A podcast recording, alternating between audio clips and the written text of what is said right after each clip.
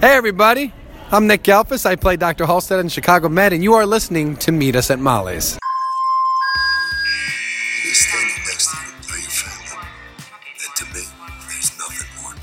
Not gonna be all sunshine and roses, but I can promise it's gonna be a hell of a ride.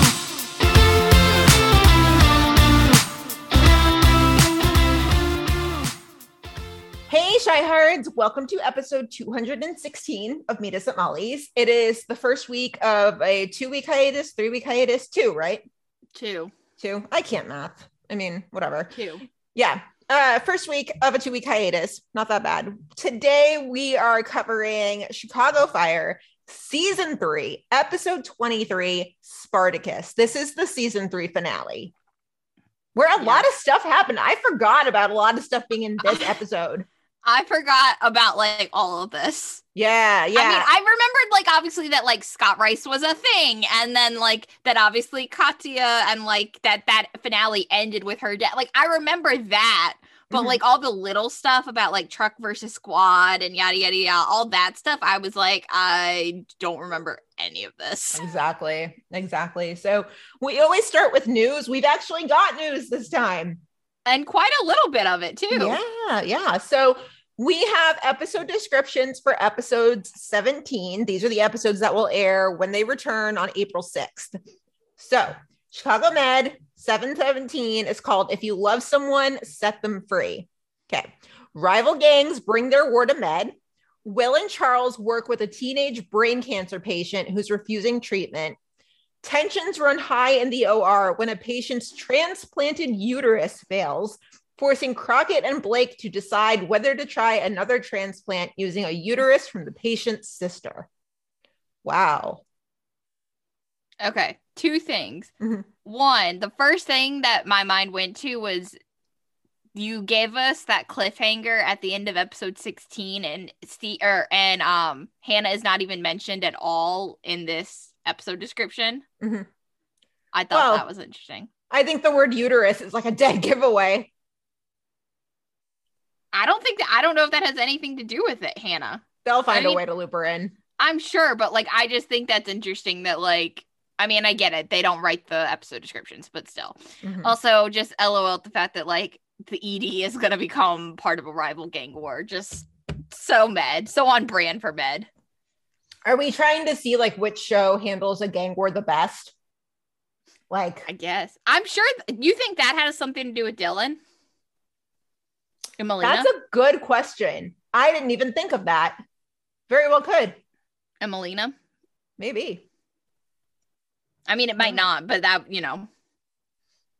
That's a good question. Yeah, I don't know. I'm intrigued. I'm like, ooh, that that's actually a good point. Yeah. I don't know. But All right. Next up, we've got Fire 1017, which is called Keep You Safe. Uh, it says Severide and Kidd work with the work with CPD regarding a suspicious car wreck.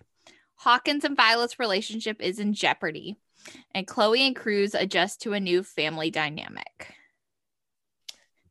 Listen, if Hawkami is in jeopardy, like all that had better mean is that they're like, hey, let's play this version of online Jeopardy. Leave their relationship alone. They are the one good thing we have this year.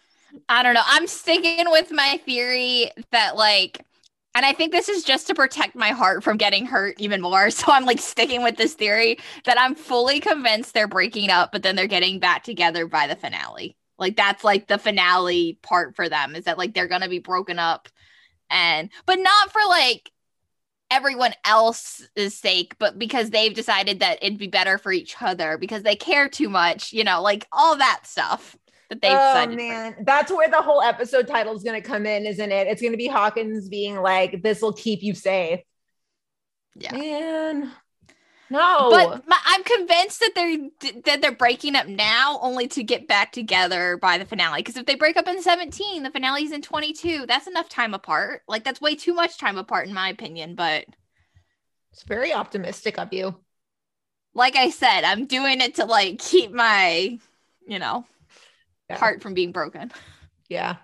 Uh, the Severide and Kidd's stuff. I think this was when Tracy had been spotted on the fire set or something. So I think Tracy coming was spotted on the fire set. Shows how much I. Well, no, not even that. I don't know if she was ever officially spotted. It's just on her Insta a couple weeks ago, she was making spanakopita because she's Greek, obviously. yes. And uh, Miranda was like, dude, when are you bringing some? And so I think everybody's just kind of assuming off of this that Upton's going to help them work the case, which I'm here to see an Upton Stella dynamic. Those two could like take the world by storm. Interesting. Mhm. Um.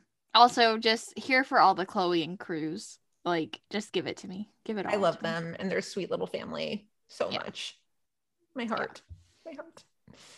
And PD 917 is called Adrift. Ruzek's search for the daughter of an old family friend leads the team into a serious drug investigation. Burgess and Ruzek struggle to move on from the emotional aftermath of Makayla's abduction. All right. Okay. I know this probably isn't going to be a good Burzek episode, but it sounds like it's going to be a really good Ruzek episode, and Mhm. Patty is probably going to kill it as always. So I'm very excited. Same. Same. Yep. Yeah. So elsewhere, we had an interesting deadline article that dropped this week. This was kind of like out of the norm of what we usually get for them. Or it was like a weird time to be announcing this news. Yeah. Okay. So Deadline dropped an article somewhere in the middle of this week where they said, okay, Steven Weber is returning as a series regular for season eight. Okay. Like we don't usually get that news until towards the end. Yeah. Or even over the summer. Okay. Yeah. But I thought it was interesting. So they say, and this is what I always remembered from last summer was that obviously he rejoined, he joined the show last year as like recurring and then was up to series regular for season seven, like over the summer. But they've never listed him as series regular, like in the when they credit people in the beginning of the shows. He's always like special get like special get like you know one of those like special guest star titles or something Mhm. like that so like okay like I don't know. I guess I don't understand why he's listed like that when he's a series regular, but I, you know, I'm sure it's in his contract that to be listed whatever way, you know. But Yeah, know. interesting. That's a good catch. um, but also like I guess I just assumed he was coming back. Like uh, I, I mean, unfortunately, because nobody really likes Archer, but like, okay, cool, I guess. Yeah, we're getting into that period of the year that's like that really dreaded time period where like you just kind of brace for impact at any moment of a deadline article being like so and so is leaving. And Yeah. I I'm not I'm this doesn't really raise any questions for me. The the real questions I have in terms of who's coming back, who's not is Brian. I think there's a real chance that Brian could be leaving after this season. He hasn't been in this season. Yeah, I'll be curious to see. So it'll be not obviously April 6th episode, but he'll be back the week after because Mhm. that's episode 18. I'll be curious to see what, you know, Choi's storyline is for the last couple of episodes. The other one that I'm worried about is Kristen. Yeah. Because obviously, okay, we know she's pregnant. I'm sure that is why she's not on the show currently. Awesome, whatever. But like, we got a lot of people on the show now. Like, does Hannah coming back full time mean that Stevie's gone? Like, I just don't know what's going on. I mean, Yeah, a lot of questions. so yeah, those would definitely be the two I'm most worried about. Um, Yeah. at least we don't have to worry about another renewal for another year. That is true. That is true. We still This- got one more year of the Yeah. three left. one yeah, one more year. Okay. Well, yeah, no, we don't have to worry about a renewal. That's nice. Yeah. So elsewhere in news, one of our listeners, Haley, she does the Lord's work. She where she works, they get they still get like the physical copy of TV Guide. magazine. Yeah. And uh, she always sends us pictures of like whatever one Chicago scoop is in there. And there is a Chicago PD scoop for 917 and a little bit of 918. So, hmm. so it's basically Marina and Patty talking about where things stand for the Burzeks. And Marina just kind of calls them wounded, sol- wounded soldiers. And she's just like, yep, they've put on armor. They wanted the same end to rescue the kid before the kidnappers would kill her. Um, but you know adam's propensity to break rules got in the way and she says she's like i don't know if she'll be able to forgive that or how they build back from where they are having said things to each other that can't be unsaid that is spot on how i feel about the situation Yeah. Um, and she said they're going to find out the hard way what's best for Makayla. Hmm. yep. The hard way? I, Yeah, I don't know. yeah. I don't know. Um, and then she talks about 917, right? And she just says this could Mhm. further jeopardize Adam's presence in the little family's life. Because of the rift, he's going to disappear into work quite literally, which is his MO. He's done that many times before. Yeah, he's going Yeah. undercover, but we've never actually. se- I mean, obviously, of course, we've seen Adam go undercover for like brief stints, but never like a deep undercover. He when he went deep undercover the last time, he was off the show. Yeah. So this will be interesting. Yep. Yep. And Marina admits there's one element of the Kim and Adam storyline that she'll miss in the meantime. And she said, I do like playing happy scenes with Patty. I'm not going to lie, it's sad, but it's a drama. I've got to be prepared for it. Poor thing. Uh, and then there was a soundbite about there being a new cop on the block. So in episode 18, Jay is going to introduce a new recruit named Dante Torres to the squad. Huh. I'm curious though. Okay, is this gonna be like a someone who's actually joining the team full time? Is this like uh he's sticking around for the rest of the season and then he's gone, or is this even like a last was that last year when Cleveland joined the show and they were like, oh yeah, he's like a new like series regular, and then he was only on for like two episodes and then he was gone. Oh no, this is going to be a situation where like he comes in for the last five and then somebody's going to leave and then like he takes over. Oh, this is what an odd number. You season. just like said it and then you realized and you're like, oh fuck. it's an odd number season. Somebody dies in odd number seasons. Okay, but you can't really count the odd number seasons because the last two seasons haven't followed the pattern. Because the first season were in nine. So season seven got cut short because of the COVID. And then last year, Kim got kidnapped. You could argue that Tommy Doyle getting killed in seven keeps the pattern going. It's a weak argument, but eight, no, you're right. Nobody left in eight. Thank God. Does he get killed in the finale? Is that the finale of what ended up being the finale of the seven? finale. Yeah, He gets, I think. Was that that episode? I guess it was. I think it was. Jesus. That feels like 20 years ago. Yeah.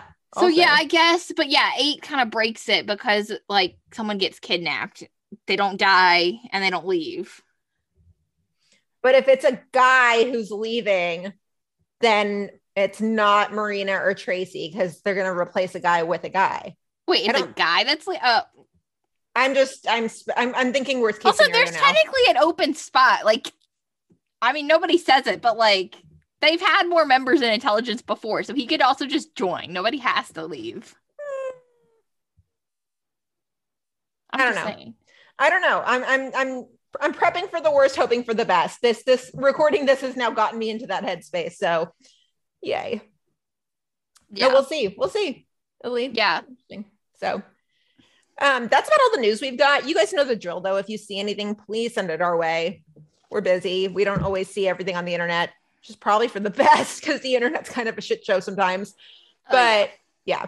So yeah, just help us out with that. Send it to us if you see it. We really appreciate it.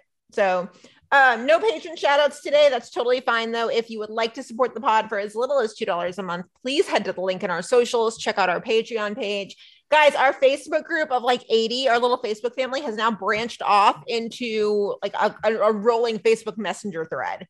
yeah. And it's such a wonderful place. Everybody's just so nice to each other. And like we talk about anything really shows, life, like all sorts of stuff. I've been in it the past couple of days and it's wonderful. Yeah. Also, if you want to join us, we are doing another patron happy hour next week. So now is the time to get in on the patron group if you so choose to. Mhm. Oh, the patron So. happy hours are fun. Yeah, it's gonna be it's a gonna be long night, but a fun Yeah. night. Yeah. Yeah. We pretty much just all get on Zoom, grab a beverage, and talk for like six hours. Yeah. Pretty great. So, uh, without further ado, I guess we shall move into the episode, shall we? Let's do it. Okay. The season three finale. Oh boy. Okay, so anytime we do an old episode, we like to do kind of a where we left off, just so we have like our bearings of where we are in the series. Okay, so Gabby is a firefighter on Truck 81. Um, Cruz is still on truck. This episode mm-hmm. changes that, but Yes. going in. Okay, so this is the season where Casey is working at the strip club. Yes. I actually went back today and I watched the episode that like kicks off. It actually kicks off both these arcs. It kicks off Casey in the strip club and it kicks off the Rice arc just to kind of refresh on like how it all went down and like why Rice wasn't, you know, because I forgot, like I just forgot about a lot of it. Yeah, yeah. Um, Rice is on squad. Remember Rice? He's on squad. Chili is on Ambo. And yeah, Mills is, is gone. yeah, Mills is gone. Chili's on Ambo. This is before Chili has her like fall from grace. So everything's peachy. Um, and and yeah, it's just it's it's a very interesting time given where we are now. Yeah, like I said, lots of stuff I forgot about. Oh yeah, big time, big time. Okay. Um, I talked a lot during the news. So Brady, you want to kick us off? Sure. Um, we're gonna start with Casey in the strip club because that's where literally the episode picks off. So basically, the episode before this ends, and this picks up right where Casey's gone to like meet Jack Nesbitt, and like his guys end up take Casey. Okay, let me set the stage a little bit more. Casey is working with Voight and Antonio because Voight and Antonio come to him and tell him basically that like they have information that where Jack Nesbitt is doing a um well, I cannot think of the name. The Because trafficking ring. the Oh, trafficking ring. That's yeah. what that's the word I was looking for.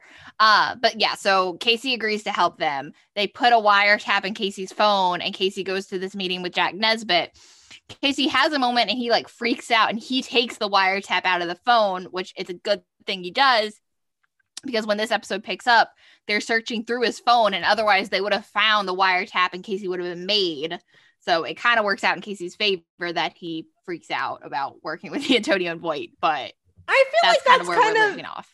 a careless mistake on Voight and Antonio's part. Like, Well, it, yeah, and so basically, so Casey ends up being in the clear, and what you know, we kind of see they like offer him to do five more clubs. They want him to do off the books, yada yada yada, whatever. Then we cut to Casey getting in the back of the van, like outside of the strip club with Voight and Antonio, and he's like, "Oh yeah, I threw the wire in the toilet, and like blah blah blah. Here's what happened," and they're just like, "Oh, our bad." I'm like, really? really? Like. I mean, I get it. Like, this is still kind of in the early days of PD, but like, I thought you guys were smarter than that. well, and never mind that. Mouse is the one who set up the listening device. I would trust Mouse with like anything. So for them to be like, oh, they frisked me and found the listening device, I was like, you guys might want to try harder next time.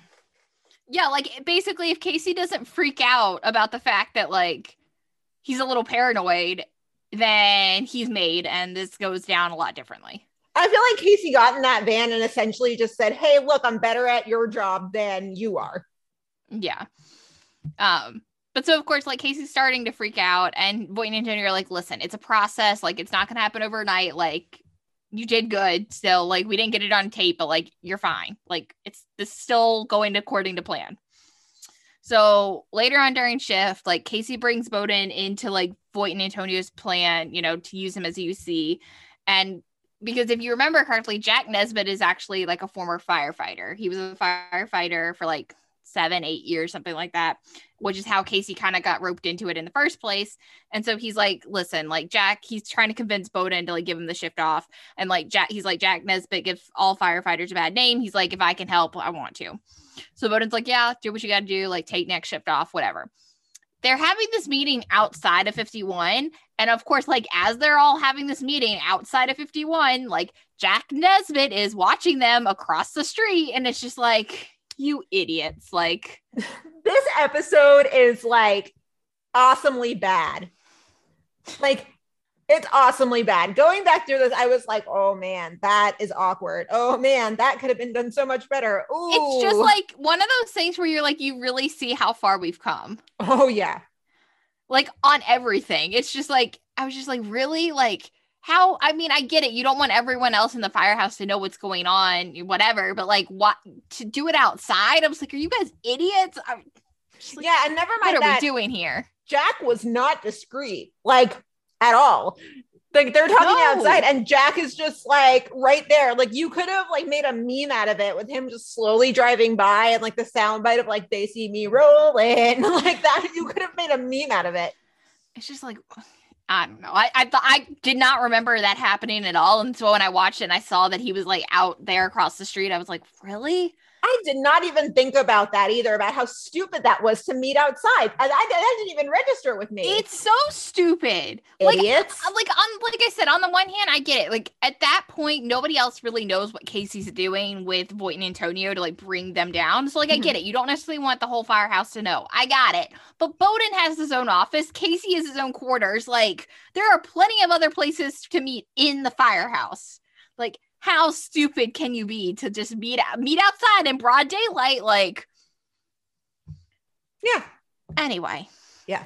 i digress um so later on in the episode gabby stops casey on his way out of shift and he, she's stops him to tell him not to let severide get to him which like we'll get to that later Oh my God. that's the whole thing um and she's like yeah like you know i would listen to otis over rice any day blah blah blah blah blah so it's like she stopped like they're on their way out of shift and she stops like on the way out kind of suddenly in case he's like are you okay? So she's like yeah yeah yeah i'm fine. It just must be the weather messing with my system. Yeah yeah yeah. So casey then goes shows up to meet jack and he's like playing the whole part that he's supposed to he's like you know he's like i don't want to be a part of whatever shady shit you know is going on whatever and jack's like yeah nothing's really going on it's just that's how the nightclub business in chicago works yada yada yada and like Jack asks him straight up, he's like, Have you ever been approached by like ATF or CPD? And he's like, I need to know you're not running your mouth outside these walls. And Casey's like, I'm just running a construction crew. Like, I haven't talked to anyone. And so he Casey agrees, you know, again, playing the part. He agrees to like do the five nightclubs for cash or whatever, yada yada yada. And then Katya, because you know, Katya, that's a whole Mhm. thing. Um, she's like, okay, like Casey, I'll walk you out. But Jack's like, actually, like, I need to talk to you. And so Casey just leaves, and um, the episode this or this part of the storyline actually kind of wraps up because at the end of the episode at Molly's, like Dawson makes a comment to Otis about like the peck the pickle smell like making her sick, and then she's like, oh shit. She just has like one of those moments. So she runs home, takes a pregnancy test. We don't see the result, but I I mean we can all kind of assume based on the next thing we see that it's preg or that it's positive because the next thing we see she's like at Matt's apartment and like why else would she be at Matt's apartment if not tell him that she's pregnant? But of course, she goes into Matt's apartment and like she doesn't find Matt, but she does find Katya dead in the kitchen. So, and that's how the season three ends. It's like, okay, Man, I hate when I walk to my kitchen and find a dead stripper. Happens all the time. well, it's not even her kitchen. I hate when I walk into my friend's kitchen and find a dead stripper. Oh my god. Like, okay, but also I, I guess this whole arc is full of characters doing dumb things, right? She just took a pregnancy test and it's positive. And she goes over to Matt's and the door is ajar. Okay, like they teach Yeah. us in elementary school that if like the door is ajar, Call Don't- 911. don't go the fuck in. Yeah. And she goes in, I mean, it's Gabby Dawson. Like, she's of course to go in. but she's pregnant. I know. I know. And like she doesn't even poke her head in. She goes in and further in and further in. Like, never mind, I'm gonna grab my phone and like maybe call Antonio or something. No, no. Okay. You watch, you would have been watching this finale live. Mhm. right? You were watching live back then. I was not. Do you remember? Was this like a big like cliffhanger where you were like, oh my God, like what is happening? Like, I mean, of course, Gabby being pregnant is like a very big deal, but like Katya's dead, Matt's missing, you know, Oh, it was like- huge. shocking. Yeah, it was totally shocking. And honestly, Matt missing was so overwhelming that like we would talk about it online and everything and be like, oh yeah, Gabby might be pregnant. Oh, it was like an afterthought because we we spent the whole summer being like, Matt's been abducted. He's out there. We don't know where the fuck he is. Like that was kind of crazy. I I specifically remember because I have a I have a crazy ass memory that holds on to just ridiculous things. So I specifically remember this is back when Coke was doing the thing with the names on them. I don't know if they're still doing that. I don't pay attention to this shit, but so. I. I remember at like a certain point in the summer, maybe it was like July or something. I don't fucking know. It was like right in the middle of hiatus. And I was like at Target and I found a Coke bottle and it said Casey. And I just remember like tweeting it out and just being like, you guys, like, where is he? That's funny. So yeah, we spent the whole summer not knowing where the fuck he was and just being like, okay, like, cool.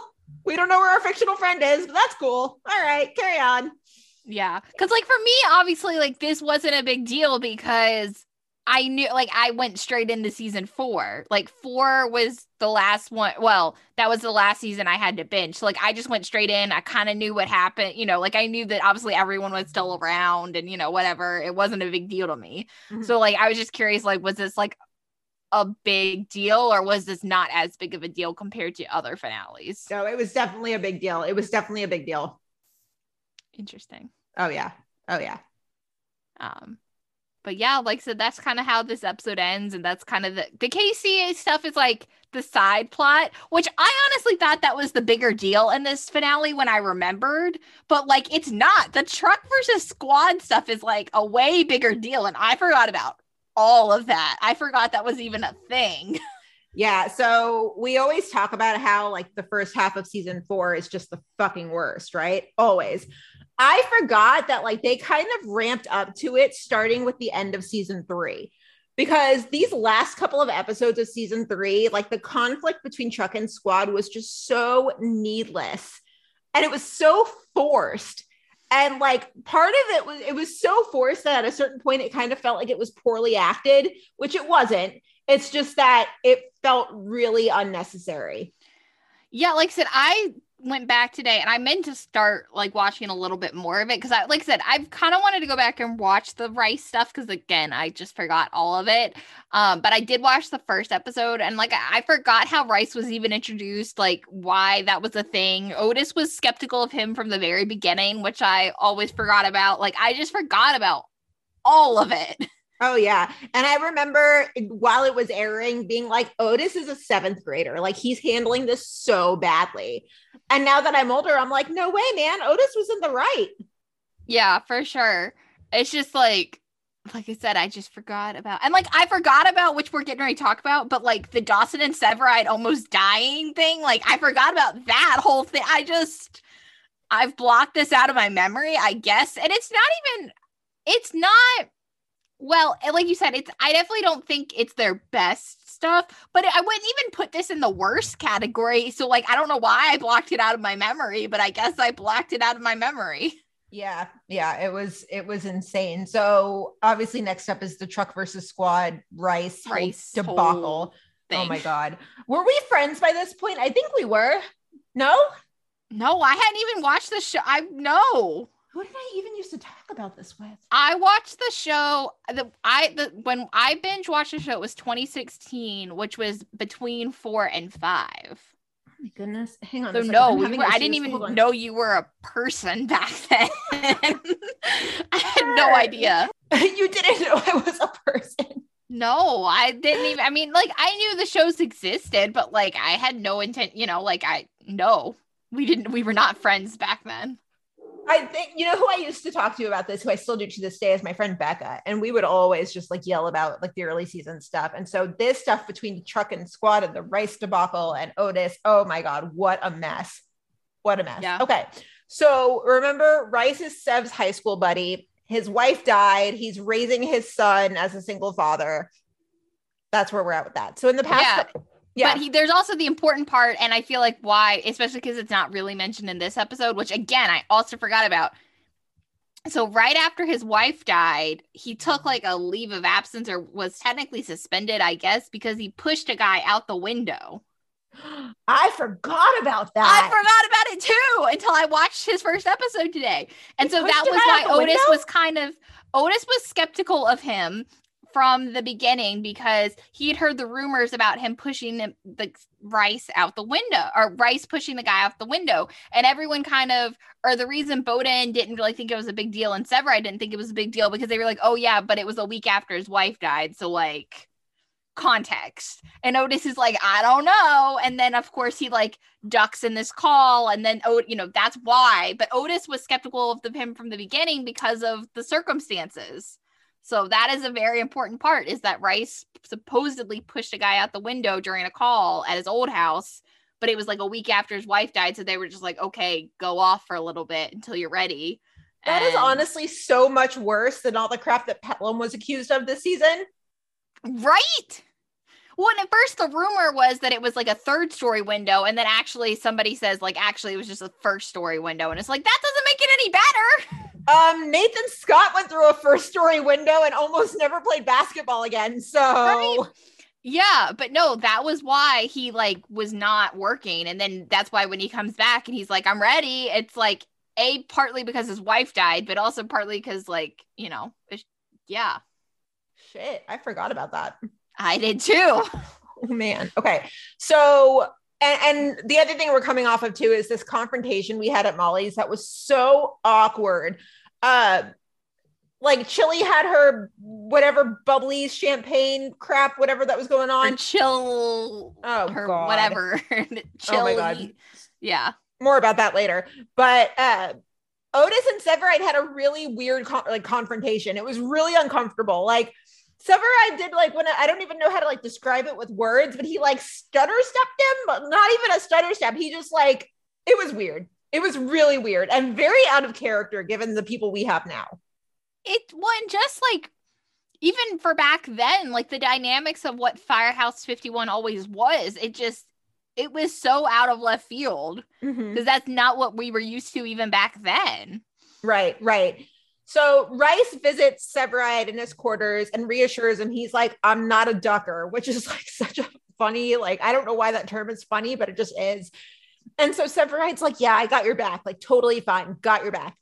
So Cruz is leaving for shift, and this is single Cruz, like, you know, well newly single Cruz oh, yeah, because he had just broken up with Sylvie. Yeah. well she broke up with him but yeah I wonder what that conversation was like with Chloe when like Sylvie and Joe are just hanging out when they're all hanging out together and Sylvie's like, "Oh yeah, we used to date, but it's no big deal." Like I wonder how that I went down. I wonder if they look back on that relationship as like something that was actually serious or like if it was one of those relationships where it's like cuz obviously they're still friends. They were even roommates after this. So like was it really that big of a deal and they're like, "Oh yeah, we dated, but like it wasn't that big of a deal" or like, you know. Yeah, that's a I look back on that and I'm like, "Oh yeah, like they dated, but like eh, in the high in the grand scheme of things, like it's really kind of a relationship at the bot, you know." Mhm. like was i don't think it was re- i don't consider that to be like a really like serious relationship Yeah. Right. even though i think cruz was kind of serious about her at the time like i just don't think about that as like a super serious relationship Cruz had hard eyes for her so bad. yeah Yeah. Oh man. So Cruz is leaving for shift. He checks his mailbox and he has a letter, but we don't know what it says. He's kind of like stone faced by it. So he has this conversation with Otis as they're walking in, which is so like listening to the conversation. I was laughing so hard because this is a conversation you and I would have, like verbatim yeah it was so funny. Like they were just like sort of roasting each other. And then Otis is like, Yeah, but you're supposed to be like the dense one. And Cruz is like, Dense? Like, really? This is such a conversation we would have. So that was cute. And so uh as they walk in, Otis gives Rice a look and he walks in, but doesn't really say anything. So then in the bathroom, Casey approaches Severide and asks him what he's going to do about Rice. Oh, that's totally is- where you approach people about Oh yeah, issues is in the Totally. bathroom totally. And so Seb pushes back on the idea that Rice was ducking. Like, and I look back on this and I'm just like, this conflict is just so stupid. But also, I I see it in this point. Like the, the one part of this that is in character for both of them is that they're both they both have their guys' backs, right? yeah Severide is like, I've got Rice's back no matter what happens. Like, how dare you back the fuck up? And Casey is like, oh no, like you are not coming at Otis like that. yeah That's the sure. one part of this that works and is in character. For sure. It's just, again, it's one of those things that we look back now because this was seven years ago, which is crazy to think about that it was Mhm. seven years ago. But like, even just seeing now the evolution of where Casey and Severide's friendship has become, like I don't think even if this same storyline happened like this season or like last season, I don't think they handle it the same way. I think their friendship has matured and evolved and grown. And I think they've just obviously matured. Like, I don't think, I think they still have an argument and like they still have their guys' backs, but I don't think it comes down to like a shouting match on the apparatus floor like it does, which we'll get to. Right, right. So Casey finally like does the friend thing and lays it out for him. He's like, You want to believe him? Like, that's fine, but 51 is not 51 right now. And it's because of him. That is a fact. Yep. So they get called to this gas leak. And this call is like, it's so stupid. oh, it's so stupid. I can't even think of another phrase to describe it at, uh, out of the like, this is so not Chicago Fire and it is so out of character for everyone. Everyone. So Yeah. go ahead. Go ahead. No, finish your thought. Finish the thing. No, We'll I was going into the play by play. Finish your thought. No, I was just gonna go finish your thought. Go do the play by play, and then we'll go. Okay, so 51 gets called to this house. There's a gas leak. And the woman who lives there at first are like, she's out of town, whatever, we're good. Well, it turns out, no, she's not out of town, she's there. So they stick the little like gas probe things in, and the, the gas levels are like super high. Like this house is going to explode at any moment, any moment.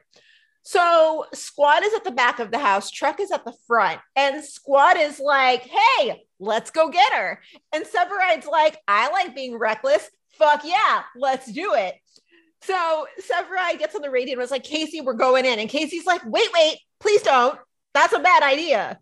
And Severide is just kind of like, can't hear you. What? Too bad we're here. Oh, It's so stupid. And it's one of those things, again, now with like time and we can look back on it, that like I think if Severide saw somebody doing that now or like look back at like tape of him doing this, he'd be like, that's so stupid. I would never let anyone. He was like, he would be so mad at someone who did that.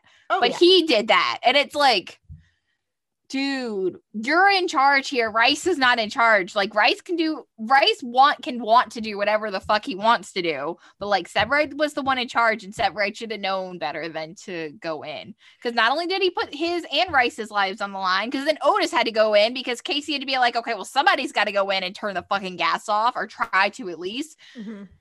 It's so stupid. Oh, Otis was a cat, wasn't he? He had nine lives. He really did though. He really did. Oh. Mm. I know. I know. He had nine lives. So, yeah, so Casey sends Otis in like scrambling because they've got to get the gas off because Severide and Rice did not listen. And Otis goes in and Boden shows up and Boden's like, like if this were cable, this would be one of those moments where Boden shows up and goes, what the fuck? Like the fuck. So they get the woman out and like again, it just shows how far we've come because like even the editing in this moment is so bad. Like, um, I don't even know who carries the woman out, but it is clearly a dummy. Clearly, I think it's supposed to be Severide. very clearly a dummy. And then it goes from like that moment to just like all of them plopping on the ground. Yeah. so bad. It's so bad. Um, and then instead of being like, hey, the old lady's okay, good job, they just get into an even bigger fight. Yeah. even bigger fight. And then when like they're still yelling at each other at the call, s- or Casey's like, well, Otis had to go in, and Severide just makes the point of like, Otis is the elevator guy. That hurt. Right. That hurt. I was like, dude, this isn't season one. He's not just the elevator guy. He is Otis. You lived with him. He was your roommate at one point. He is your friend. Like, he is not just the fucking elevator guy anymore. Like, That was so low. It was so low. I was like, what the fuck? Yeah, and it was petty. It was very like teenage girl of him. Oh my God. It was so uh, bad. It was so bad. And I think the reason that this whole thing feels so out of character is because this show was built on the backbone of coming together after a truck versus squad conflict like this. hmm Like the, the whole show is based on that. Well, and it gets to it at the end, but I think the problem with this storyline is that, and again, I didn't get to watch all of it, but this storyline starts in 317. That was the episode I watched today. So it went on for six episodes, It was bad. seven episodes, seven episodes. Like, it, that's a long time. So I think at that point, it just felt like, okay, like, when is this going to end already? And like at this point, like, I mean, I like the way that it ends. I'm glad, you know, I like the way that it comes together at the end, but like, it was just like, okay, this is enough. Like, enough is enough. Yeah. It was so forced because again, the whole show is built on this premise of like mending the rift that had gone through Truck and Squad. So it just felt like we were going backwards and like nobody was growing and going forwards. We were just in a circle of unnecessary drama. Yeah. And for what? Somebody we didn't care about? Like, I mean, again, it's hard for me to put it in context because, like, I watched, I binge watched it. So, like, I just kind of plowed through all these episodes. But, like, I don't remember, like, nobody cares about Scott Rice. Like, you know, like, we care about these other characters. And so we don't like to see them fight. Like, what, like, you know, all for what? Scott Rice? Like, no. Not worth it. Why? Not worth it. Why? Yeah. Mm-mm. No. So then they get back from the call, and Otis has this like he, what he thinks is a symbolic moment, but really it's just kind of childish, in my opinion. They get back, and Otis and the rest of Truck decide to go sit at the squad table. That is so disrespectful, but also like they feel like they're being disrespected by squad, so like it makes sense. But that's some like Berserk level passive aggressive shit. Yeah, I don't think it's necessarily being disrespectful. I do think it is a little petty. Like I, I understand what Otis's point, right? Was like they felt like they were being disrespected, so like they were gonna do something in theory that dis- was disrespectful. I don't think there's anything like I don't consider them, in my eyes, sitting at the squad cable is not disrespectful, but I see why squad thinks it's disrespectful. Um, but I just think it's petty. Like I get it. You're mad at them for being mad at you. Like you're over the tension. Like I got it. But like don't stoop to their level. Like if they're going to be petty, then why are you being petty? You know, like I don't know. on the flip side of that, I mean, again, seven seasons later, I see in hindsight, I'm like, listen, Otis was not being listened to. And that would drive me fucking crazy. If you're like screaming in the middle of a crowded room and nobody's listening to what you have to say, like, yeah, that would drive me fucking crazy. But the thing is everyone is, I mean, well, everyone on truck is listening to him. Squad isn't. And yeah, yeah, that's true. I mean, Cuz everyone else agrees that like I mean, I don't know if necessarily everyone believes that Rice is a ducker, but like everyone else can see. I mean, Casey even says that like Rice is a problem in the house. Mhm. Like so everyone on truck is on Otis's side. yeah, So, like it- I it- mean, like I think it's just more that like he's yelling it and people believe him, but like nothing still really happened. So like if so many people believe Otis, then why hasn't anything happened to Rice? And why is he still there? Yeah. Yep. Absolutely. So Casey is like, guys, this is awkward. Like, can you stop it, please? And Otis just says, I thought this was Firehouse 51, not the kingdom of Squad 3. Okay. And so Severide is just like, fuck this shit. We gotta go get gas. Like, let's go. Uh, and so then Boden is talking to Donna. Donna, we got a Donna sighting in this episode. I know. I love it. And he's really beating himself up over it. He's just like, you know, he vents to Donna and he's like, there's all this animosity. Like, we can't have animosity in the house, but what do I tell them? Like, do I tell them to stop acting like babies? Do I give it another speech about togetherness? Like, he, and then he just said, he's like, I'm beginning to wonder if I can still lead the house. Yes, you can. Yes. Yes, you can. Yes, you can. Ugh. So then they're leaving shift, and Casey and Severide. Severide basically confronts Casey like on the apparatus floor about how long Truck is going to keep it up, and we'll just let this play. How long is Chuck gonna keep this up? I don't have time for this right now. Yeah, make time. I don't mind catching flack, and I don't mind confrontation. What I do mind is a bunch of guys making false accusations and trying to railroad one of my men out of here. One of your old friends. You mean? That has nothing to do with That this. has everything to do with this. You're blind because of your friendship with this guy. Okay. You're looking the other way and letting him skate. I'm not blind, Casey. I'm just not gonna go pissing on a firefighter. Who's proven himself? Did you even check his story? No, I didn't check his story. I take him at his word. There it is, right there. Gospel according to Severide. You know what? Honestly, go screw yourself. I'm sick of it. Maybe you ought to listen to the guy who took you in when you were on your ass. Yeah, I like that guy a whole lot better when he wasn't a sanctimonious prick. Damn. I'm just more impressed. Like seven seasons later, I'm just like, damn, sanctimonious is a big ass word for Severide. I was my whole thing was just like I don't like it when mommy and daddy fight. Like I don't I hated watching this. I like cuz it doesn't feel like again, we look at this right with the fact that we have seven this is 7 years ago, like looking at it through different eyes, it just to see how far they've come. Like they would never go like this now. Like they would never act like this now. Like even when they disagree in these most recent seasons, like they don't act like this. And it's just No. like to see how just childish and immature they both were being about the whole thing. It's just like really like Yeah. this is how this is how we're gonna like handle this situation. And you would think they would know better, especially especially since the last time there was a truck and squad rift, somebody died because of it. Well, after someone died. Well, after the fact. yeah, the truck Andy and died and squad then it- Yeah, yeah, Yeah. But still.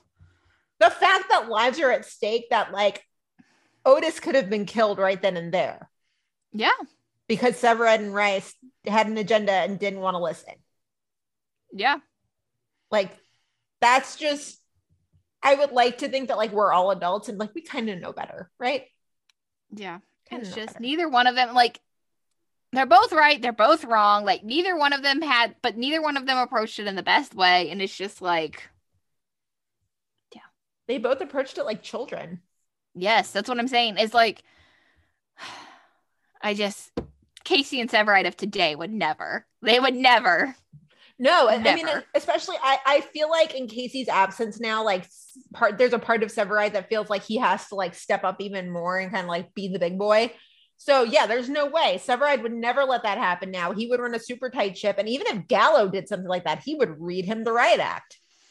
Yeah, but even I'm just even like even like say last season when Casey was still around, like even if they get into a disagreement over a call or whatever, like they would never hash it out like this. Like, yeah, they would argue and sure, maybe they don't talk to each other, whatever, or like lay it out in the way they should, but they would never a fight like this on the apparatus. Like they would never handle it like this anymore. Right? No, no way, no way, no. Uh, so then Severide actually goes down to the CFD shop and he asks about the regulator that Rice brought in, but the guy tells him that there was never one brought in. So I do love that even though they had to hash it out like that, Casey made the friend move and laid it out for him cold and was just like, You are blinded because you are friends with this guy. And there was a part of Severide that was like, you know what? Like, I actually Casey might have had a point. I like I owe him that to kind of like explore that and make sure that that is true or false, right? And he did. Yeah. Um, just BFFL, best friends for life. like, yeah. So then the next shift, Severide confronts Rice about it in Boden's office, and he's like super direct about it. So Rice tries to lie, and then Severide just pretty much is like, "Stop it! You're fired." By Yeah. that's about it. Yeah. Yeah. And then he just gives the whole speech about like, but my son, but Logan, and Severide's just like, yeah, everybody has families, so like, stop, bye, leave. Yeah. Later. Like you could have avoided all of this if if you had just admitted you weren't ready. Like nobody rushed you back into being a firefighter. Like you could have taken more time, but like you're not ready and that's okay, but like you can't do the job then. Simple as that. Nope. So Boden calls everybody into the common room after this and assembles them. And this is kind of this is really interesting how this progresses. So he's like, so Scott Rice just got fired, but it's cool because Cruz just finished his squad certification. And Cruz is just kind of like, I was, what, what you knew about that? Like, oh, fuck. And just like that, Boden's like, welcome to squad. And Joe's like, but I, Yeah. but that's how Joe comes to squad. I again, I forgot that that's how this happened. Like I knew it was like early season 4. I thought it was early season 4, but like I forgot that that this is all how it went down. Yeah, so quickly. And then like Joe doesn't even have a chance to like get his bearings because the bells go off like five seconds later. Like you want to talk about like a quick transition. My God. Yeah. Well, and of course, Otis is pissed because Otis and Cruz are, of course, BFFs, and you know, he didn't know. So, like, he's pissed at Cruz and the fact that just Cruz is up and leaving him for squad because of the whole truck versus squad tension. And it's just, yeah. Yeah.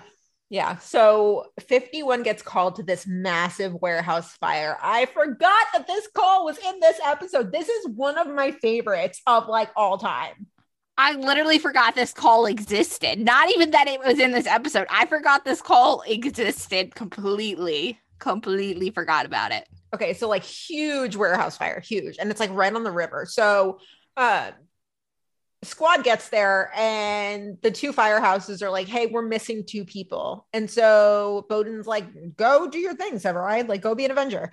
Uh, and squad goes in. Severide stays behind to go after the two civilians that are missing. So there's two firefighters and there's two civilians, and so squad goes after the, the firefighters. Sev stays to go after the civilians.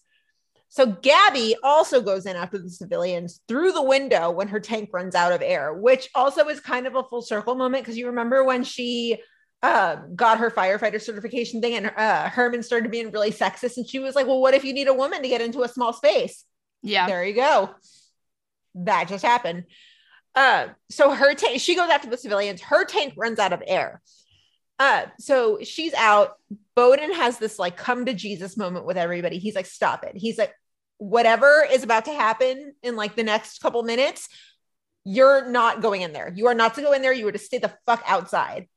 And then he had like that weird rally cry where he's like, this is not a democracy. I am in charge. Yeah. Which I was like, hell yeah, Boden. You do. I was like, yeah. This is Sparta. like, yeah. Uh, and then he just grabs the two tanks and is like, bye. Yeah. He's such a good leader. Oh, he's so good. So good. So then Gabby's trying to pull this guy out, and Severide finds her, and he's like, What the hell are you doing? And so he's like, No, like this guy's dead. You've got to leave him. Like, you just got to leave him. Like, you tried your best. You got to leave him. And so there's an incident commander from another firehouse who's running the scene. And at this point, he's like, okay, we just need to put the jets on him, like have the fireboat do its thing, put the water on it. Let's just like smoke it out. And Cruz is like, are you kidding me? Because you're going to cook them alive, which, like, now after the mattress factory fire, I know exactly why you don't put water on the fire when there's people inside. See, yeah. One Chicago is educational. You learn things. you learn things. And so Cruz is like, don't you fucking dare. Cruz gets up in this guy's face. He's been on squad for five seconds and he's like, don't you dare. I will kick your ass. I'm holding the Halligan like in your face. Don't you even make that call. I will cut you. And Tony and Cruz are the ones who have to hold him back. And so, meanwhile, while they're inside, I mean, Severide and Gabby are like trying to improvise, right? Like, so Sev's out of air, Gabby's out of air. Gabby's like, okay, well, we can get some air off the hose. And so they do that. And then the incident commander like orders the hoses to turn off and everything. So we see that happen. The hoses go off, and like Severide and Gabby have this moment. This is like one of my favorite one Chicago moments ever. And I don't really, well, maybe I know why, maybe I don't know why. I don't know. So they have this like it's like this overhead shot of Severide and Gabby. They're on their sides, and Gabby just like barely squeaks out, and I'm sorry. Hmm. And Severide doesn't do anything. He doesn't like get mad at her. He doesn't say anything. All he does is just like grab her and pull her close. I literally forgot. I didn't even remember this existed. And so la- yesterday when I was rewatching this episode, I l- actually started crying. I, I this choked me up so much and I was like, "Holy shit." Yeah. I don't know. I like and I don't even really know why. I mean, I guess it was because like here are these two characters that you think for a second like may die and just to see them put aside like because obviously gabby was on team truck severide was obviously on team squad and like mm-hmm. to see them put that aside for this moment and i was just like holy shit and like you know when they thought they were going to die i was just like holy shit and then to think about too obviously this is the end of season three right like all the shit they went through this season with after Shay's death and to see where they went, you know, in seasons four, five, and six with everything they just, you know, their friendship goes through. And it's just like, I was thinking about all that and I was just I was just crying. Like I was just like full on. I was like, "Oh my god." it's a very sweet moment. It's a it's just a very very sweet moment, and just like the you just get the vibe of like Sev pulls her close, and it's the kind of thing of just like I know we've been fighting, but I love you, and if we're gonna die, we're gonna die together. We're not gonna die Yeah. alone. I was just in tears. I, the whole thing, I was just in tears. I was like, "Oh my god." I've always always loved love, love, love the Gabby and Severide dynamic. Just because it was it was always just this kind of like unspoken thing where Kelly was like, okay, you are my best friend's girl, like you're in love with my best friend, that's cool.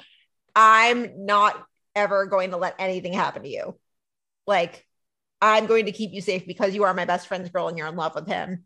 And they just like Well, you were also my best friend's best friend. You were Yeah. my person's best friend. yeah, like you're special to me because you're special to people who are special to yeah, like Yeah. exactly. You're special to me because you were special to Shay and like you're special to Casey. Um and and they just like embraced each other with open arms because of that because they knew they shared Casey and Shay. Yeah. And they thought they were gonna die. yeah but it, it was just a very it's a very very sweet moment and like i can't really put my finger on why every time i see it i'm just like Like I But- said, I didn't even remember this was a thing, like at all. I did not remember this at all. And so when I saw this, I completely it was unexpected. I was like, "Oh my god!" yeah I That's it was very why- emotional. you remember when the stuff with what was her name was it brea Bria, yes, Bria. I actually just rewatched some of those episodes too. I've been like very much in the mood. I like really want to go back and rewatch the whole thing, but ain't no, but I don't have time to rewatch nine seasons or ten seasons by the time. Like I don't have time for that. Yeah like when the Bria stuff went down and casey was getting all pissy I, I i didn't understand it. I was like why are you getting mad? Like she's with severide. He's not gonna let anything happen to her. Like no, she's totally but safe. uh, I rewatched that and like uh, I rewatched some of it. It, mm, I, I think Casey had a right, but anyway, that's a different discussion for a different day. yeah yeah yeah totally. But uh, they just have that really sweet moment. That's a gift that i can watch like over and over. It's just very sweet. And so then um the chief like calls off the hoses and they just kind of sit there and like wait to die. It's so sad. Uh, and then Boden comes like barreling through the doors and like finds them and saves his people. Because of course because of course it's a very wonderful chicago fire moment I was just like, hell yeah. But like it, when they like all come out at the very end, and I was just like, hell yeah. I was like, Boden. I was just like, yeah. yeah like Like you all knew it. Like I knew it, of course, but like it's just like, yes. Yeah. Yeah, absolutely. And the the fact that like I feel like the adrenaline kicked in for him and he was just like, I'm not leaving until I have Gabby and Severide with me. So Yeah, they're not This- dying on my watch. Not yeah, today. he's like, this fire just needs to get out of my way. yeah. So I also I loved the Gabby and Severide. I loved all the hugs when they got out too. Like there were just even little ones. Like Gabby and Severide, of course, had a great hug, but then like the way Chili just like like grabbed Boden and hugged him. It's like the one good Chili moment we ever got in Chicago Fire. Yeah, and it was just really nice because, like I said, like we said earlier, like obviously this whole arc had kind of dragged on for a little bit, and it was just nice to see it like everyone come together. You know, like the pettiness aside of the whole war that had been going on, like when it mattered, they came together, and like they are still a family, and it was just. It was I, I was very emotional. I was very emotional. yeah that that is the chicago fire we know and love like that's the Yeah. point where i think everybody took the breath and was like fucking finally Yeah. Like- well, thank God. oh god okay so then we get back to 51 and chief tyberg is there and chief tyberg is like well somebody told me to shove it. Like who was it? I need to know.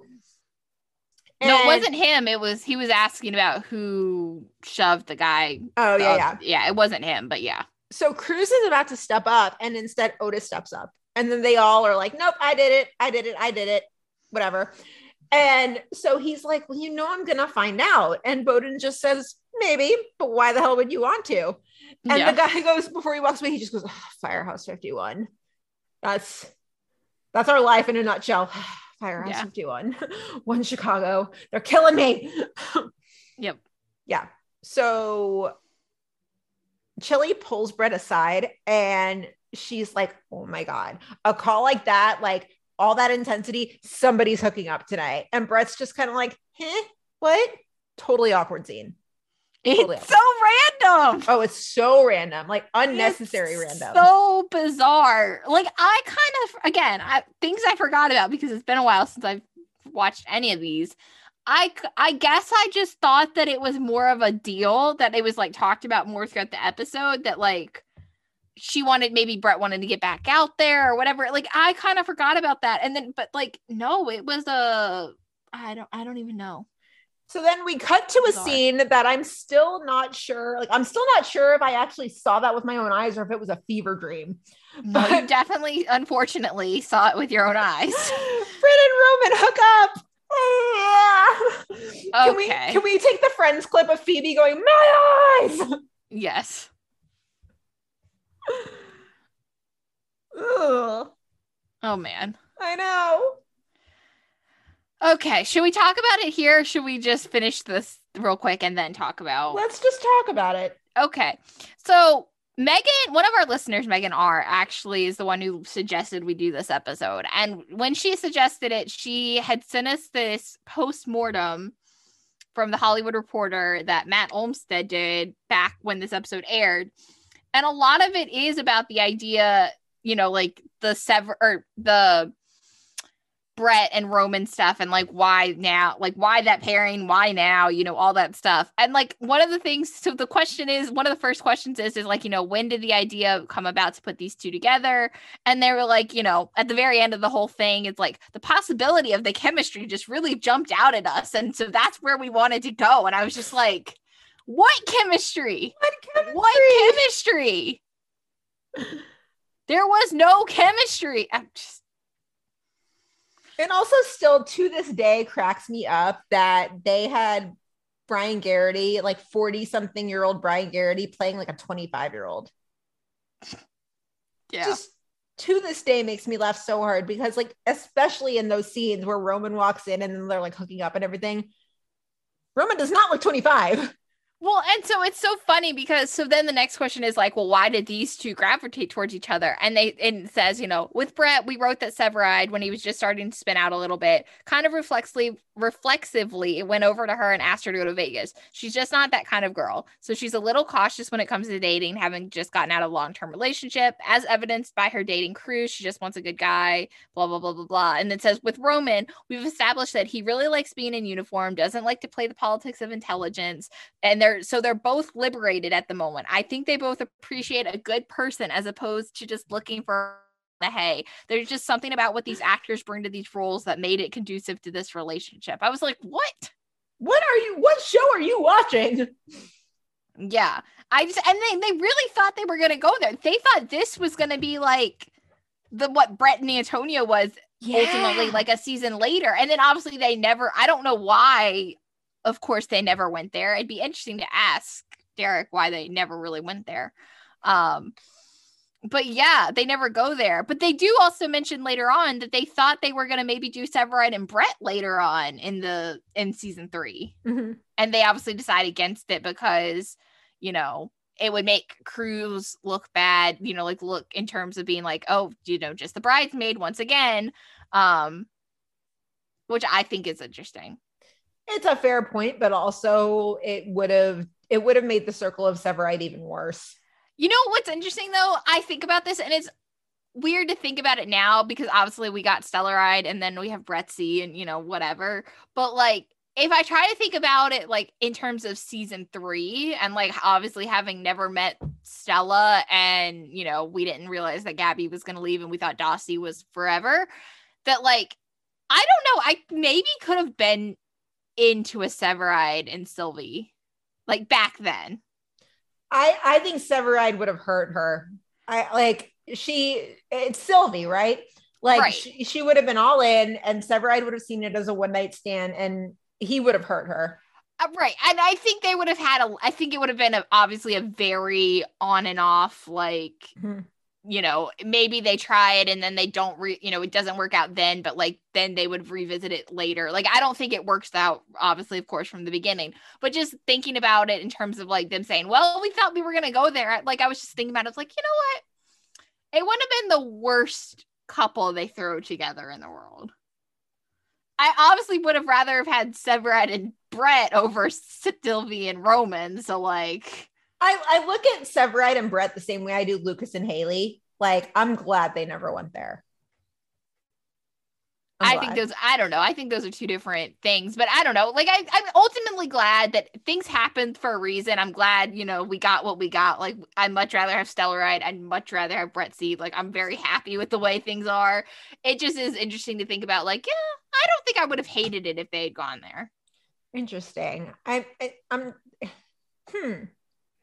I think I would have though. I would have been pissed. I'd be like, why does Severide have to sleep with every female he sees? Yeah, I mean, I don't know. I think it, I don't know. I yeah, I think it would. I mean, there's just so many different ways on it could have gone. I think it would have been interesting, but Hmm. I don't think I would have hated it. Hmm. But Yeah. This was just wild. This whole thing was wild. And and the fact that they were they were gonna try and make them a thing too, also completely wild. yeah, I mean, I'm glad then they waited a season and gave us Brett and Antonio. Much better. I mean, it's still that was still a hot mess looking back on it, but like much better chemistry, just much better everything. everything than Brett and Roman. And then it's like after the Brett and Roman hookup, I feel like Brett and Roman share share the scenes or share the screen maybe like two more times. One of them being when Roman came back in that I crossover. think until this moment had they ever shared a scene. no. I don't think so. Maybe in like a crossover once, maybe. Oh my god. And and just they yeah, and, and both times Sylvie's just like, it's really good to see you. I'm like, you had sex once, and all of a sudden you have this deep emotional connection with the guy. Yeah, it still kills me that like they have this that connection when he comes back, like you know, and looking for a sister, and I was like, oh, for what? Like I don't understand why you're so worked up over this. Like I don't understand. You like you said, you had sex with the guy one time. But still, that's Sylvie, and that's exactly why Severide would have hurt her. Yeah, But also, like, he's not worth it. no, No. Not worth it. Not no, no. it's no. just oh i'm glad i mean obviously i would have rather have never seen it but i'm glad if we had to see it it was only once and it didn't turn into a mainstay couple Thank God for that. Yeah. Yeah. Yep. So uh one of our listeners, Megan, she's the, the one who had sent this this. Um, she just had some different thoughts here, and she just said, "Cruz making squad was an awesome accomplishment, but it just came straight out of left field. I would have liked to have seen something where he took a class or was practicing his skills, just to show that he has interest in it." Uh, she said they did it with Mills, and I hope they're revisiting it with Gallo at some point later. Why couldn't they do it with Joe?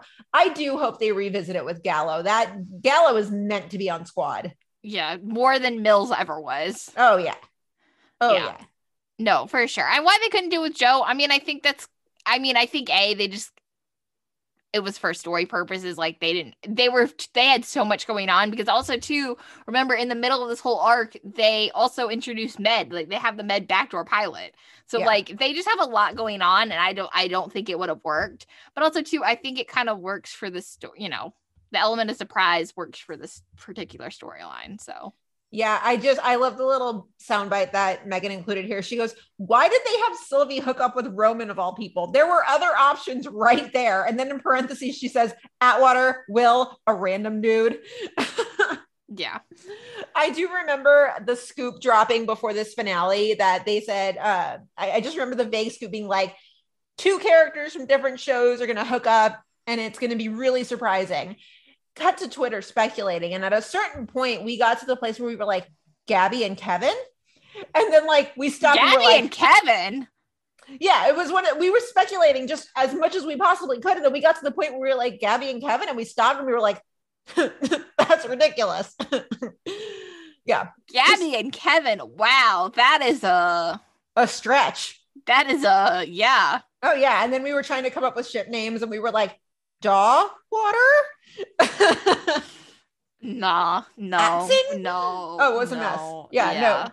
early, early, early Chicago Fire Twitter was was a very, very funny place. Interesting. Oh yeah, oh yeah.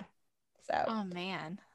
Elsewhere, we've got Chili. Hmm. This storyline did not need to exist in this episode. It is so random. I mean, it's a continuation of the episode before it. I get it, but like, it's just not needed. It's just not. I just don't even understand the necessity of the invention.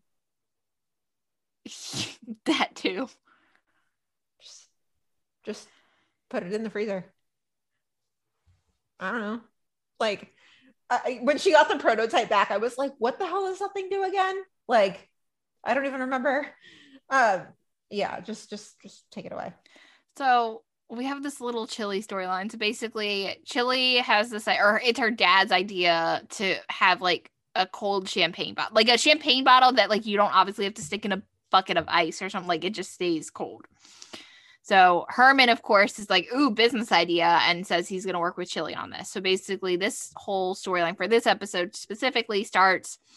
Chili gets the package at the firehouse. It's the sample of her chilled champagne idea, and it works.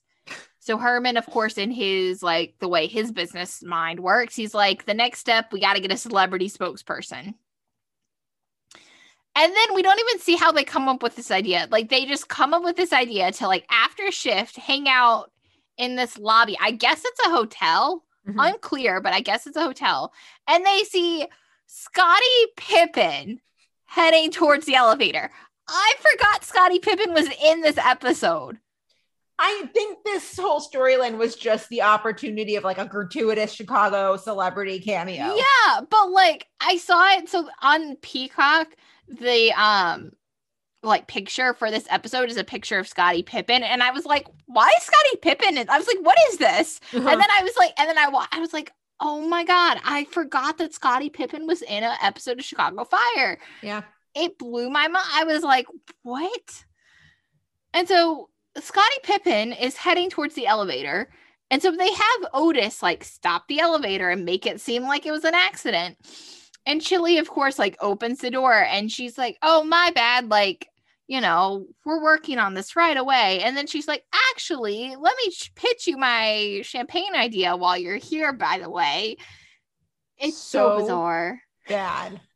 It's so bad. Remember and then, of when in- course, like in 2022, like deliberately stopping an elevator and doing that kind of shit would get you arrested.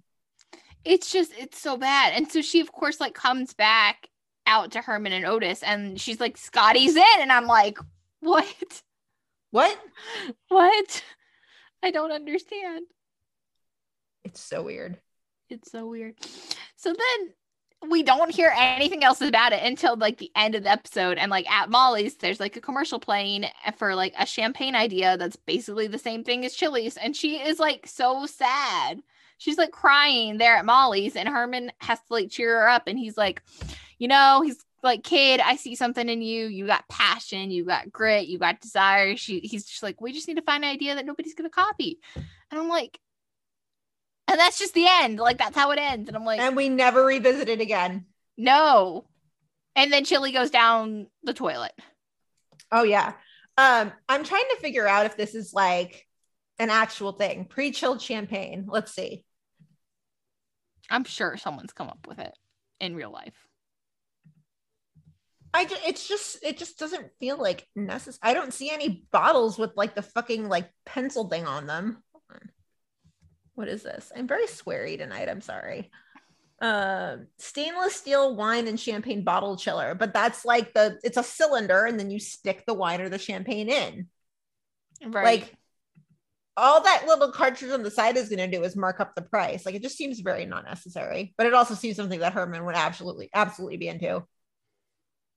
But like they tried to, they tried to like start a sort of like sort of relate, not relationship, relationship, but like a very like a mentorship almost between Chili and Herrmann, and like it had potential, but we never went back to it. yeah, because Chili went down the toilet as a character. Oh yeah, yeah, they they did her dirty. I she sucked. Oh my god, the worst, She really sucked.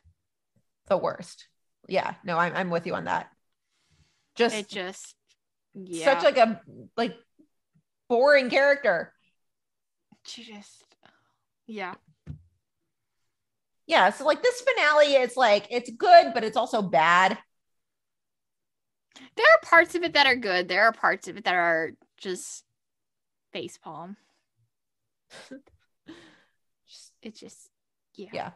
Like I said, I literally forgot like half of this finale anyway. So I'm glad we went back and rewatched it. But like, oh man, What a mess, right? What a time. Yeah. What a time to be alive. oh, 2015. Yep. Yeah. Crazy. So that's about all we've got today. I'm now scrolling the internet mindlessly for like pre-chilled champagne. I wonder whose idea was that in, in the writer's room. And like, if it doesn't exist, why has nobody like pursued it? Right? I can't seem to find, I mean, just like I was trying to figure out, you know, I was trying to Google it too, and I can't find anything. I, Yeah. I figured it would have existed by now, but I guess I don't know. Yeah, same. Um, raspberry sparkletini flavored sparkling wine champagne. Um, what the hell? it's 2.99 which means it probably tastes like it's 2.99 i hear that and i just think like horrible splitting headache Yeah. Yeah. Ooh, that's a really interestingly shaped bottle um google man so that's about all we've got for this week guys um as always you know where to find us facebook facebook words Facebook. Facebook, Facebook, Instagram, Twitter, Tumblr. Uh, it's Meet Us at Molly's right across the board. Email us anytime about anything. Seriously, guys, anytime about anything. Meet us at Molly's at gmail.com. It is some crazy ass times in the world. If you need somebody to talk to, we got you. We got you. We are a family on this podcast, okay? Family. So absolutely reach out to us anytime. Um, I don't know why I'm still scrolling looking at wines, like whatever. But yeah, if you like the show, which we really hope you do because you made it to the end, um, if you could please leave us a rating and review on our Patreon, no, not Patreon, on I, I just blanked on what I was gonna say. Oh my god, on uh iTunes. There we go. Apple Podcasts or wherever you listen to your podcast. If you could leave us a rating and review, that would be great. I can't believe I just blanked. Oh my goodness. Uh yeah, so next week we are we already agreed on what episode we're gonna do, right? Like we've confirmed that. Okay. So next week we're gonna make each other cry because we like to suffer, and we are going to cover Chicago PD season three, episode 17, s- something about breadcrumbs. Um 40 caliber breadcrumb. 40 caliber breadcrumbs. This is the one when like Jay's working at the marijuana dispensary and like the guy he's working with dies. It's a Scary. very painful Jay episode. Uh, it's one of my favorite episodes of all time. No, I'm No, I- so I know. excited. And like Charisma Carpenter's in it. And then we get Jay in a military uniform. Oh man. I still can't believe we've never covered that episode, but we haven't. well, because it it is one of your favorites, but it hurts me. Like, I love that episode so much. oh yeah, no, it's it's it's crazy. I I'm probably in a way better headspace to watch this seven years later than I was when it aired, but oh man, that's a doozy. Um, Yeah. if you're a patron, you're gonna hear from us a couple more times. So you're gonna hear from us this week. We've got a bonus episode coming your way, and then next week we're having a patron happy hour. You guys, if you want in on this, you just got to go to the link in our socials to our Patreon page. Yeah. Yeah. And then just lots of other fun stuff kind of heading down the tubes in the next couple weeks. So you guys, stay tuned. so many fun things that we cannot tell you about, and it's killing us. yeah. But we're really excited and you'll find out very soon. Yeah, you will find out very soon. You're gonna love it. We're loving it. I, we just wish we could talk to you about it, but just stay tuned. Stay Yeah. tuned for sure. So yeah, in the meantime, everybody have a good weekend. Um, don't forget to check your kitchens for dead strippers. and we'll see you next week.